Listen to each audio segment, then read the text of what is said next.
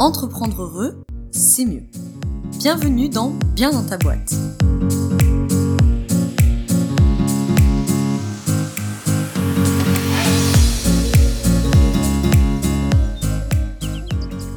Bonjour à toi et bienvenue dans ce nouveau podcast, dans le troisième épisode de Bien dans ta boîte. Si tu as déjà écouté les épisodes d'avant et que tu es toujours là aujourd'hui, eh ben déjà je te remercie et je suis contente parce que j'imagine que si tu es toujours là, c'est que les épisodes précédents t'ont plu et peut-être même t'ont apporté quelque chose. Et si tu viens tout juste de débarquer, eh ben écoute, je t'invite justement à aller écouter les épisodes précédents et notamment l'épisode 0 qui s'appelle Faisons connaissance et qui va pouvoir t'expliquer ce qu'est bien dans ta boîte, mais également qui je suis, à quoi sert ce podcast, qu'est-ce qu'il va t'apporter, etc. Tu as aussi de disponible l'épisode 1 qui s'appelle La peur de se lancer et l'épisode 2 où j'interviewe Florian Truchot qui est un des deux associés de Fantassin et qui vient justement te parler d'association d'entreprise. Il te partage son expérience et ses conseils pour bien t'associer. Aujourd'hui, comme tu l'as vu dans le titre, je te propose de te partager les 5 choses à savoir avant de se lancer. Alors réellement, le titre que je voulais donner à ce podcast, c'est les 5 choses que j'aurais aimé savoir avant de se lancer, avant de me lancer ce qui, à mon sens, était quand même un peu plus juste et un peu moins présomptueux, mais euh, je ne pouvais pas parce que c'était trop long pour, euh, pour les réseaux sociaux et pour euh, la miniature en fait du podcast. Du coup, ça sera les 5 choses à savoir avant de se lancer, mais en fait concrètement, je vais te partager les 5 choses que moi j'aurais aimé savoir avant de me lancer, que j'ai un peu appris sur le tas et qui du coup, par définition, relèvent de mon expérience. Alors pour te contextualiser, j'avais déjà un peu de chance avant de me lancer c'est que euh, je suis une fille d'entrepreneur, mes deux parents ont été à leur compte toute leur carrière. Je suis quand une petite fille d'entrepreneur et je suis aussi une sœur d'entrepreneur. Donc j'ai eu la chance, je dis que c'est une chance parce qu'aujourd'hui dans la vie euh, qui est la mienne, j'ai de la chance de, de, les avoir. Une fille, une petite fille, une sœur d'entrepreneur et donc ça a été une chance parce que quand même je connaissais plutôt bien les difficultés du métier d'entrepreneur. Je connaissais l'envers du décor, je connaissais le double tranchant si je puis dire, donc, quand je me suis lancée, si tu veux, j'avais un peu la conf et je me disais, t'inquiète ma poule, tu sais où est-ce que tu fous les pieds. Oui, sauf que, en fait, tant qu'on l'a pas vécu, on se rend pas vraiment compte. Bon, évidemment, le but de ce podcast, ce n'est pas du tout de te décourager, évidemment, c'est plutôt de savoir où est-ce qu'on fout les pieds. Le but, de toute façon, de tout ce podcast de Bien dans ta boîte, euh, c'est de travailler sur son développement personnel, pour que, en tant qu'entrepreneur, tu puisses atteindre ton niveau optimal et pas ton niveau maximal. Là, je fais un point, c'est que, comme tu le sais peut-être, euh, ma spécialité de coaching, c'est la psychologie positive. Et en psychologie positive, on dit qu'on cherche à amener nos patients pour les thérapeutes ou nos clients pour les coachs à leur état de bien-être optimal. Et ce n'est pas du tout notre état maximal. C'est-à-dire que le but n'est pas du tout de t'emmener au maximum de tes capacités, que tu sois toujours performant, que tu sois toujours au maximum, que tu sois infaillible. Déjà parce que c'est pas très euh, réaliste euh, d'un point de vue humain, et parce qu'il me paraît plus intéressant qu'on arrive à notre niveau optimal de fonctionnement. Donc, dans cet épisode, je te partage les 5 choses à savoir qui sont issues de mon expérience et de mon observation. Bien sûr, il doit y en avoir d'autres, en fonction des forces et des difficultés de chacun. Donc surtout, dis-moi dans les commentaires ou sur le groupe privé Facebook ce que toi, tu aurais rajouté des 5 choses à savoir ou ce que tu aurais peut-être enlevé. Quelles sont, toi, tes 5 choses que tu aurais aimé savoir avant de te lancer? Alors pour rappel, il existe donc un groupe privé Facebook qui sert à ça, qui sert à échanger, qui sert à co-construire nos réussites, et il s'appelle tout bêtement, bien dans ta boîte, le groupe privé.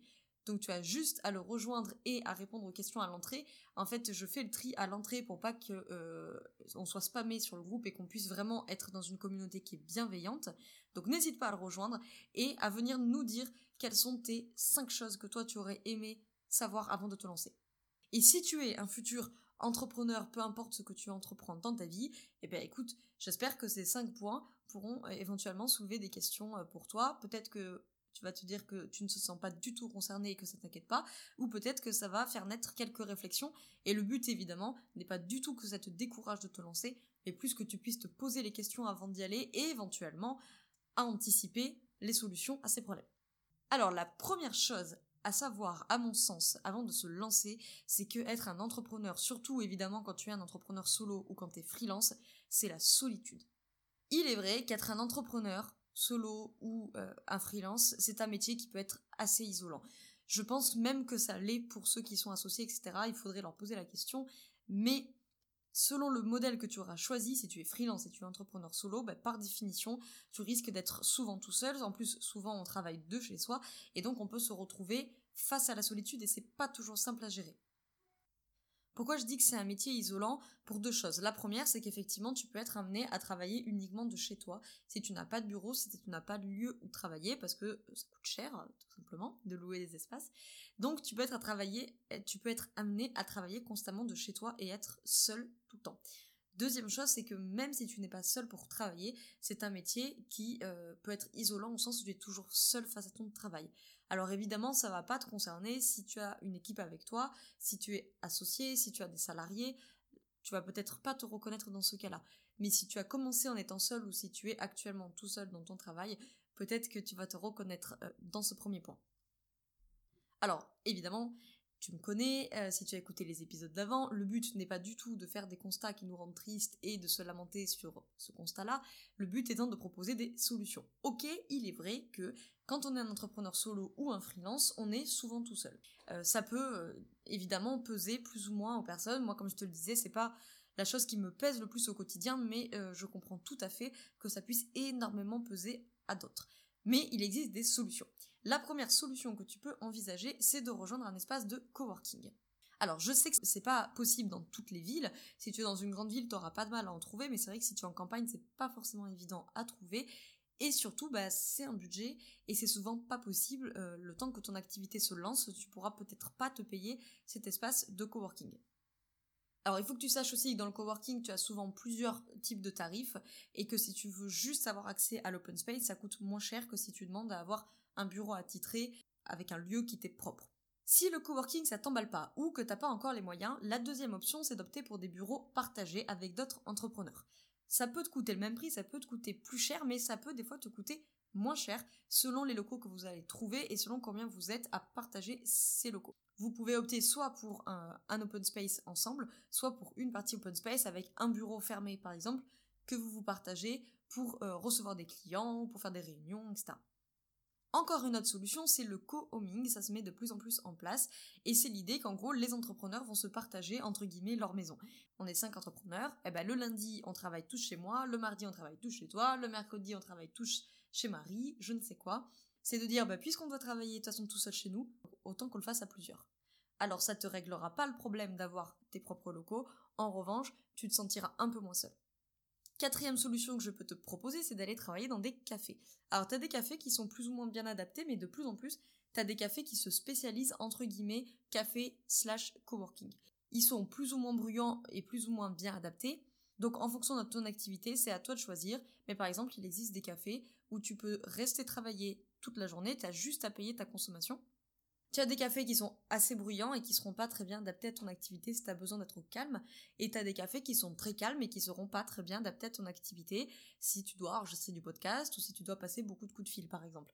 Mais tu peux éventuellement trouver euh, chaussures à ton pied c'est vrai que c'est aussi un budget, parce que si tu y vas tous les jours, bah, tu vas passer tous les jours 3-4 euros dans ton café. Ça reste quand même moins cher que du coworking, et puis t'es pas obligé d'y aller tous les jours. Mais ça peut être une solution, une à deux fois par semaine, pour t'oxygéner un peu euh, la tête, voir du monde, sortir de chez toi.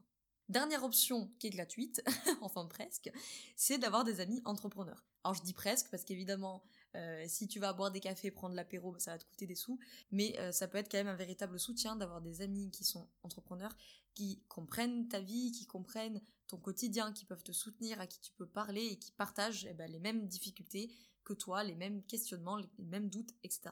Bon, pour ça, t'as aussi le groupe privé Facebook bien dans ta boîte. Je dis ça comme ça, si tu veux nous rejoindre. Bon, le deuxième point dont je voulais te parler, c'est le sentiment d'illégitimité. Alors celui-ci fera l'objet d'un podcast, à mon avis, à part entière, parce qu'on pourra en parler pendant des heures, du fameux syndrome de l'imposteur. Alors si tu es un entrepreneur, je suis à peu près sûr que de près ou de loin, tu connais ce problème-là. Tous les entrepreneurs avec lesquels j'ai euh, échangé ont connu, à un moment donné de leur activité, ou connaissent toujours, et dans des proportions variables, le fameux syndrome de l'imposteur. Si tu sais pas ce que c'est, le syndrome de l'imposteur, en gros, pour te résumer, c'est l'idée que euh, quand tu vas te lancer à ton compte, et pas que, hein, mais puisque là on parle en l'occurrence d'entrepreneuriat, quand tu vas te lancer dans ton projet d'entrepreneuriat, que ce soit business, que ce soit euh, ton exposition d'art, que ce soit ta compétition sportive, peu importe, arrive dans le même temps une pléthore de pensées regroupées sous le joli terme de syndrome de l'imposteur, bah, justement qui te font te sentir un peu imposteur. Où tu vas commencer à te dire non, mais j'ai pas le niveau, mais non, mais j'ai pas les compétences, mais je suis pas assez doué, mais je suis pas assez diplômé, mais je suis pas assez compétent, etc. C'est un véritable problème, c'est un véritable fléau même, ce syndrome de l'imposteur. Déjà parce que évidemment c'est jamais très agréable de se considérer comme ça, et aussi parce qu'il peut vraiment, vraiment être un frein dans ton activité. Parce que peut-être tu vas passer à côté de missions, parce que tu vas pas oser euh, provoquer ta chance, parce que tu vas refuser euh, des, missions, des prospects, etc. Parce que tu ne te feras pas suffisamment confiance. Parce que tu vas te dire que t'as pas le niveau, que t'es pas assez compétent, que t'es pas assez diplômé, que euh, la collègue que tu as rencontrée hier au networking, elle était plus compétente que toi, etc. Le sentiment d'illégitimité, pour le coup, c'est vraiment quelque chose, malgré le fait que j'ai grandi dans une famille d'entrepreneurs que je n'avais pas du tout mesuré soit les entrepreneurs de ma famille ne l'ont pas ressenti, et ça me paraît pas très réaliste de dire ça, soit parce qu'ils ont appris à faire avec, soit parce qu'ils n'en ont pas parlé, j'en sais rien. En tout cas, ça ne retranscrivait pas trop, ou alors je m'en rendais pas compte. Aussi parce que avant de me lancer, comme tu le sais si tu as écouté euh, le premier épisode, je crois, ou euh, l'épisode 0, je ne sais plus, euh, j'étais étudiante, j'ai euh, eu la chance d'être euh, plutôt bien adaptée au système scolaire et d'avoir eu des bons résultats, donc je n'ai jamais trop eu à me douter de ma légitimité tant que j'ai été aux études, mais alors je te rassure que quand je me suis lancée à mon compte, pas de problème, le syndrome de l'imposteur, il a débarqué, comme pour tout le monde. Bon, alors les solutions pour faire face à ce fameux syndrome de l'imposteur, à ce sentiment d'illégitimité, je vais pas trop m'étendre dessus parce qu'on pourrait faire un podcast entier dessus, je pense que je le ferai. Dis-moi d'ailleurs sur le groupe ou dans les commentaires si ça t'intéresse qu'on fasse un podcast entier sur la question. Mais euh, la légitimité, très clairement, ça vient de soi. De l'extérieur, tu auras toujours des raisons pour te sentir illégitime. Tu seras trop jeune, tu seras trop vieux, trop diplômé, pas assez diplômé, trop d'expérience, pas assez d'expérience. Il y aura toujours quelque chose. La légitimité, elle vient de soi. C'est une question euh, d'apprentissage, de confiance, de gagner en confiance, de savoir reconnaître sa vraie valeur de tout ce que nous, on travaille en psychologie positive, c'est-à-dire de prendre conscience des forces existantes, de les développer, éventuellement d'en développer des nouvelles, mais aussi de prendre conscience de ses points faibles, entre guillemets, de ses faiblesses, parce qu'il faut en avoir conscience. Il n'est pas question de les dénier, il n'est pas question de les ignorer. Il est question de dire qu'elles sont là et qu'on y trouve des solutions concrètes pour avancer. Mon conseil, c'est de travailler sur euh, cette question de la confiance en toi et que si vraiment tu n'arrives pas à travailler euh, tout seul ou toute seule dessus, eh ben je t'inviterai à te faire coacher.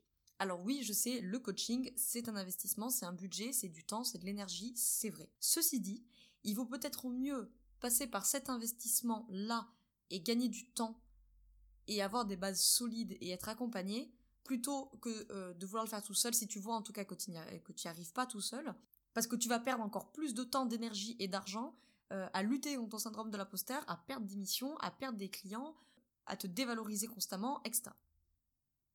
Le troisième point dont je voulais te parler, c'est les montagnes russes émotionnelles. Alors qu'est-ce que j'entends par les montagnes russes émotionnelles? C'est ce fait chez les entrepreneurs de te lever un matin avec un sentiment de toute puissance, de toute réussite, etc. et de te lever le lendemain matin à l'inverse, sous ton plate, devant Netflix, au bout du rouleau, en te disant que tu vas jamais y arriver, etc. Alors, c'est un peu lié au point précédent, hein, nécessairement, mais je pense aussi que c'est lié euh, évidemment à la gestion du stress, euh, c'est lié au sentiment d'insécurité qui accompagne une activité euh, entrepreneuriale quelle qu'elle soit. Et là, pour lutter contre ces grosses variations d'humeur, eh ben, je te proposerai en solution déjà d'être bien organisé. J'ai même envie de dire d'être très bien organisé. C'est-à-dire d'avoir une vue claire de ton prévisionnel, de tes rentrées réelles d'argent, d'être réaliste sur ta situation parce que il n'y a pas que l'argent hein, qui peut te mettre en insécurité. Euh, ça peut être par exemple que tu viens de lancer ton activité, donc tu n'as pas vraiment une vue à long terme, tu sais pas trop où tu vas, euh, tu as peut-être encore du mal à définir concrètement ce que tu es, ce que tu fais, quel est ton métier, etc. Donc l'insécurité, l'instabilité, elle peut aussi venir de ça. Et cette instabilité, euh, il y a un moment où elle va créer des montagnes russes comme ça émotionnelles, des grosses variations émotionnelles, bah, parce que tout simplement c'est fatigant et que tu es usé. Donc je te conseillerais aussi de prévoir un plan B. Alors, prévoir un plan B, ça ne doit pas euh, devenir un prétexte pour ne plus travailler sur le plan A. C'est-à-dire que selon ton tempérament, peut-être que c'est pas un très bon conseil, parce que peut-être tu pourrais te dire, vas-y c'est bon, j'ai un plan B, je m'en fous. Moi je te conseille d'avoir un plan B, mais évidemment, avoir un plan B, ça veut pas dire que tu te disperses et que tu fais tout à la fois. Il faut rester concentré. Sinon, pour lutter contre ces montagnes russes émotionnelles, tu peux aussi euh, travailler évidemment sur tes peurs. Euh, toutes ces peurs qui te font varier euh, d'humeur, là, euh, la peur de pas savoir qui tu es, de pas savoir où tu vas, de manquer d'argent, etc. Ben, je t'inviterai à travailler dessus. Déjà, est-ce qu'elles sont réelles, ces peurs? Est-ce qu'elles sont solides, entre guillemets, scientifiquement, pragmatiquement Est-ce qu'elles existent vraiment? Ou est-ce que ce sont plutôt des croyances irréalistes que tu as sur ton avenir, sur l'argent, etc. Donc ça aussi, c'est un long travail, hein, évidemment, de travailler sur toutes ces peurs, est-ce qu'elles sont réelles, est-ce que j'ai des croyances, etc. Mais euh, ça peut vraiment valoir le coup, surtout si t'as euh, plutôt tendance comme ça à être assez lunatique, entre guillemets, dans ton activité, et de passer d'une humeur à l'autre assez facilement. Évidemment, le très gros point qui est lié à ça, c'est de travailler euh, la gestion des émotions. Apprendre à gérer ses émotions, et toutes celles, évidemment, surtout les négatives, hein, qui sont liées à la fatigue, à l'isolement, etc., et qui participent, en fait, à ces changements brusques d'humeur. Donc apprendre à gérer ses émotions, apprendre à être indulgent aussi, quand bah, il y a certains jours, effectivement, on n'y arrive pas, on est fatigué, on n'est pas de bonne humeur, on bah, il faut accepter d'être un peu indulgent aussi. Et ça, souvent, quand on est entrepreneur, c'est vrai qu'on a une grande chance, c'est qu'on n'a pas de patron. On est notre propre patron. Mais franchement, il y a des jours où vous avez le pire patron qui existe, hein, c'est vous-même. Et surtout, là, euh, j'en profite pour dire de bien repérer les signes avant-coureurs, ce qu'on appelle les prodromes, éventuellement du burn-out. Dès que vous commencez à avoir des gros troubles du sommeil, de faire des cauchemars, de pas dormir, vous réveillez la nuit, que vous sentez très très très irritable, que vous changez beaucoup d'humeur, que vous sentez que vous commencez à vous lasser, que vous êtes fatigué, faites attention, pensez euh, quand même à, prendre un peu de temps pour vous. Je sais que c'est pas forcément évident quand on est à son compte, on a beaucoup de travail, on a l'impression que tout dépend de nous, et souvent c'est vrai. Mais voilà, il faut être un peu indulgent euh, avec soi-même. Il y a des jours où on n'est pas... Il y a des jours sans, des jours avec, et les jours sans, il faut faire avec. J'ai jamais su qui avait dit cette phrase, mais je l'aime beaucoup, je la connais depuis longtemps, je sais pas d'où elle vient, mais elle est très très bien, je trouve. Donc voilà, de bien repérer les, signes avant-coureurs de surmenage et ne pas attendre d'être au pied du mur, évidemment, pour essayer de trouver une solution. Comme tu le sais, si tu as écouté les épisodes d'avant, je suis aussi la fondatrice de Santé VG, donc je suis très euh, attentive à l'alimentation, et donc je ne peux que te conseiller de bien manger, très important quand on travaille beaucoup en plus, et euh, notamment de faire attention aux carences, parce que peut-être que ces changements brusques d'humeur, cette fatigue, cette irritabilité, etc., tes troubles du sommeil et tout, peuvent venir de carences alimentaires. Typiquement, les troubles du sommeil, notamment les cauchemars, peuvent venir de carences en magnésium, l'irritabilité peut venir de carences en fer, peut-être que tu es anémié. Il peut y avoir plein de choses, des carences en B12, en B9, bon. En tout cas, pense euh, à bien manger, à faire attention. Je sais que des fois on est pris dans la journée, on mange un sandwich vite fait, etc. Mais c'est important de bien manger. Quatrième point dont je voulais te parler, c'est l'hypersollicitation. Alors, de quoi je parle quand je dis ça? Je parle du fait que quand tu es à ton compte, tu es constamment, constamment, constamment sollicité par tes clients, par tes collègues, par tes fournisseurs, les événements à préparer, le téléphone qui sonne, les mails, les notifications, les réseaux sociaux, bref, toute la journée, ça n'arrête jamais. Alors bon, c'est pas euh, évidemment la chasse gardée des entrepreneurs. Hein. Notre société, d'une manière générale, est quand même hyper sollicitante. On est tous hyper sollicités toute la journée. C'est quand même quelque chose qui est extrêmement fatigant, surtout que tu as peut-être personne à qui le déléguer, peut-être que tu n'as pas de, de peut-être que tu n'as pas d'équipe, que tu n'as pas d'associés, bref, que tu es tout seul à tout gérer. Et c'est vrai que quand on est un entrepreneur solo, un freelance, on fait un peu tout. Hein. C'est-à-dire qu'on est l'entrepreneur, puis on est comptable, puis on est peintre en bâtiment, puis on est le cuistot de midi, et puis on est community manager, on fait tout. Et donc, euh, des fois, on peut se sentir un peu en surchauffe. Hein. Bon, ça rejoint un peu les points que j'ai dit avant, de toute façon, tout est lié. Mais bon, concrètement, un conseil que je peux te donner, c'est supprimer tes notifications. Voilà, moi j'ai supprimé les notifications de mes réseaux sociaux et ça me fait un bien, tu peux pas t'imaginer. Alors c'est vrai que la journée, je suis quand même le nez dessus, donc en même temps, je, euh, je vois un peu ce qui se passe. Mais ça peut être une solution de supprimer les notifications, par exemple, des réseaux sociaux de ton portable. Autre chose, je sais, j'ai des collègues qui mettent le portable euh, en mode lune ou carrément en mode avion quand ils travaillent. Et pendant une heure, par exemple, ils sont sur une tâche, ils sont focus, le portable est coupé, l'ordinateur est coupé, et au moins ils sont focus. Ça, ça, ça peut venir, euh, ça peut engendrer également un autre problème, c'est d'être un peu multitâche, c'est-à-dire que t'es lancé sur ton activité, et puis hop, tu t'interromps parce que le portable a sonné, tu raccroches, tu te remets à ton activité, puis hop, t'es dérangé parce qu'un mail est arrivé, et là, généralement, c'est la cata, et au final, tu mets 5 heures à faire un truc que t'aurais bouclé en 3 quarts d'heure si t'avais été tranquille. Autre solution, ça peut être éventuellement de couper tes notifications mail Personnellement, moi, je préfère les garder parce que je préfère être réactive, mais euh, selon l'activité qui est la tienne, t'as peut-être pas besoin d'une grande réactivité, et en quel cas, tu peux aussi couper tes notifications, et au moins, tu auras peut-être moins ce sentiment d'être hyper sollicité. Pour lutter aussi contre ce sentiment d'hyper sollicitation, si tu te sens concerné, eh ben, c'est de savoir prendre des poches d'air. Parce que souvent, quand on est entrepreneur, on mange, on vit, on respire, on pisse entrepreneuriat toute la journée et il faut arriver bah, quand même à s'oxygéner un peu la tête. Et puis évidemment, je t'inviterai à avoir des activités qui te permettent de t'oxygéner la tête, peu importe ce que c'est, la lecture, le shopping, le sport, etc. Moi, je sais que j'ai mon yoga, j'ai le sport, j'ai le yoga, j'ai la méditation, et que quand je déroule mon tapis de yoga, je laisse tout le reste en dehors du tapis, et tant que je suis sur mon tapis, je ne veux pas être dérangée par mon téléphone, par mon ordinateur, par mes notifications, etc. Je crois que c'est extrêmement important aussi pour tenir sur le long terme, parce qu'évidemment, être un entrepreneur, c'est être quand même plus un marathonien qu'un sprinter. Il faut que tu tiennes sur le long terme, surtout le temps que tu lances ton activité, etc. Donc il faut savoir euh, prendre des temps pour soi. Et enfin, le cinquième point euh, que je voulais aborder avec toi, c'est l'autorité avec soi-même. Personnellement, c'est quelque chose euh, qui me pose pas beaucoup de problèmes. Parce que moi, j'ai commencé mes études par la première année de médecine la fameuse première année de médecine et euh, je l'ai faite en l'occurrence à Grenoble et euh, à Grenoble en tout cas euh, à l'époque quand je l'ai faite on travaillait sur DVD donc en gros on n'avait jamais de cours en physique. On avait deux heures par semaine je crois. Et encore c'était des séances questions-réponses avec les profs.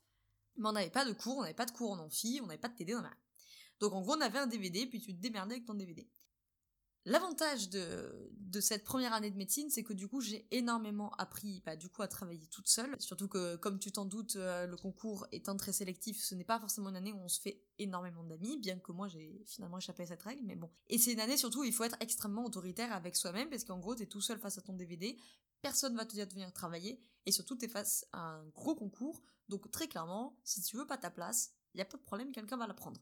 Donc ça implique d'être extrêmement autoritaire avec soi-même parce que personne ne viendra jamais te dire ce que tu dois faire. Et donc évidemment, bah, quand tu es un entrepreneur, tu es exactement dans ce cas-là.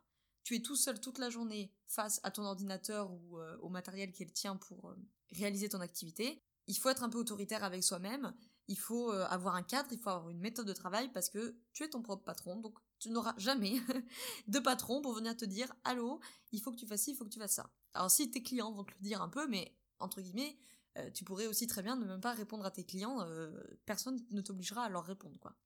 Donc là, ce que je te conseille, bah, c'est d'avoir une vraie méthode de travail. Déjà, on a la chance de pouvoir choisir celle qui nous convient le mieux de méthode de travail. Et aussi de pouvoir s'adapter. Par exemple, si t'es vraiment euh, pas matinal et que toute ta vie t'as lutté pour te lever à l'heure, bah là t'as la chance que peut-être selon ton activité tu peux te lever plus tard et dire bah je commence ma journée qu'à 10h et je la terminerai à 21h, je m'en fous tu peux euh, t'adapter un minimum à la personne que tu es, à, euh, tu peux adapter ta méthode de travail à ta personnalité, à tes besoins, à ton rythme de vie. Par exemple, de dire je ne travaille pas le mercredi après-midi, je m'occupe de mes enfants, mais du coup je travaille le samedi matin. Bref, peu importe. Euh, l'avantage d'avoir fait médecine et puis après j'ai fait mes études de diététique aussi par correspondance, donc j'ai beaucoup appris à travailler toute seule et pour être très autoritaire avec moi-même, euh, pour ne pas me, me, disperser et puis me dire oh je m'en fous, euh, cet après-midi je reste devant Netflix, on verra demain. J'ai une méthode qui du coup s'est plutôt bien rodée pendant mes études et qui a pas trop mal fonctionné pour l'entrepreneuriat que je vais te partager et puis bien sûr tu l'apprends, tu l'apprends pas, tu l'adaptes, tu fais comme tu veux. Donc moi concrètement ce que je fais c'est que tous les dimanches soirs je fais mon programme de la semaine. Donc tu sais j'ai un planeur un semainier. Je remplis déjà tous mes rendez-vous euh, obligatoires entre guillemets les rendez-vous qui peuvent pas bouger. Et ensuite euh, je remplis mes plages horaires en fonction de ce que j'ai à faire. Donc j'ai des créneaux qui sont bloqués pour son TVG j'ai des créneaux qui sont bloqués pour le podcast j'ai des créneaux qui sont bloqués pour le coaching j'ai des créneaux bloqués pour ma partie euh, content management. Ensuite, je remplis tous les moments pour moi, c'est-à-dire mon yoga, ma salle de sport, etc. Et une fois que le planning de la semaine il est fait, je fais ma to-do list. Donc tout ce que j'ai à faire dans la semaine. Alors moi perso je le fais le dimanche soir, je peux très bien faire le lundi matin, ça te fait plaisir. Moi je préfère attaquer le lundi matin, je sais où je vais, je peux attaquer dès lundi, hop, on est prêt à bosser. Justement, le lundi matin et tous les matins, je vais aller piocher dans ma to-do list les 3, 4, 5 très très grands max objectifs de la journée. Le but c'est qu'après je les mets sur un post-it, ce post-it il est sur mon ordinateur et je reste focus là-dessus je me pose la question, est-ce que ça presse? Est-ce que c'est la priorité? Est-ce que ça remplit l'objectif général? Si oui, c'est noté sur le post-it. Sinon, je le mets sur une autre feuille et ça viendra plus tard. Évidemment, j'ai euh, un espèce de carnet de suivi où sont notés tous mes objectifs, objectifs généraux, objectifs spécifiques, etc. Voilà, et après, mes journées sont euh, adaptées entre guillemets. Moi, je sais que euh, je suis quelqu'un qui est assez matinal, je suis très très efficace le matin. Du coup, je me mets toutes les tâches qui sont assez bouffantes cognitivement, qui me demandent beaucoup de présence, etc. le matin parce que je sais que je vais être plutôt efficace. En début d'après-midi, euh, c'est toujours un peu compliqué de s'y remettre après la digestion et tout. Donc, j'essaye ici de mettre plutôt des tâches qui ne demandent pas énormément d'investissement, etc. Voilà, et après, pour m'astreindre au boulot, eh ben, il y a des jours où je sens que vraiment bosser chez moi, j'en ai ma claque, ça ne fonctionne pas. Je vais bosser avec des copains entrepreneurs, je vais dans des cafés, euh, peu importe, je vais prendre l'air. Mais très clairement, si un, un, bon conseil que je peux te donner, en tout cas qui a très bien marché pour moi avec mes études euh, de médecine, de diététique, qui marche très bien pour moi depuis que je suis entrepreneur et euh, que je conseille tout le temps à mes clients en coaching, c'est rédiger les objectifs généraux spécifiques les emplois du temps de la semaine, la to-do list de la semaine et une espèce de mini to-do list entre guillemets chaque jour pour ne pas se disperser, pour pas attaquer un truc puis au milieu de dire attends finalement je vais faire celui-là et au final t'as rien coché de ta to-do list, t'as pas avancé ou alors t'as avancé mais tu te retrouves le vendredi avec tous les trucs impératifs à faire pour lundi et c'est la grosse dose de stress et potentiellement même tu vas y passer ton week-end. Voilà pour les quelques conseils que je pouvais te donner, euh, par exemple sur la méthode de travail. Bon, c'est vrai que moi j'ai jamais eu trop trop de mal à me mettre à travailler toute seule. Je sais qu'il y a des gens qui ont énormément de mal à s'y astreindre. Euh, si tu as tendance à être facilement déconcentré, alors là aussi, des formations professionnelles obligent. Je vais te dire attention aux carences alimentaires parce que les problèmes de concentration, ça peut être dû à ça. Ça peut être dû aussi à de la fatigue, à du surmenage parce que plus tu seras fatigué et moins tu auras de facilité à te concentrer. Mais si ça n'a rien à voir avec ça, juste c'est ton tempérament et t'as plutôt du mal à rester concentré, euh, parce que par exemple sur ton ordinateur t'es déconcentré par Facebook, par YouTube, etc. Sache qu'il y a plein de solutions qui peuvent être, mises en, qui peuvent être mises en place. Par exemple, tu as des applications qui te bloquent l'accès à Facebook euh, pendant que tu travailles. Euh, tu as plein de, de, méthodes, par exemple, de bosser 20 minutes par 20 minutes. Donc tu travailles 20 minutes, tu fais une pause, tu travailles 20 minutes, tu fais une pause, etc. Alors ça, c'est à adapter en fonction des activités, parce qu'en 20 minutes, t'as des fois pas vraiment le temps de te mettre au travail, mais bon.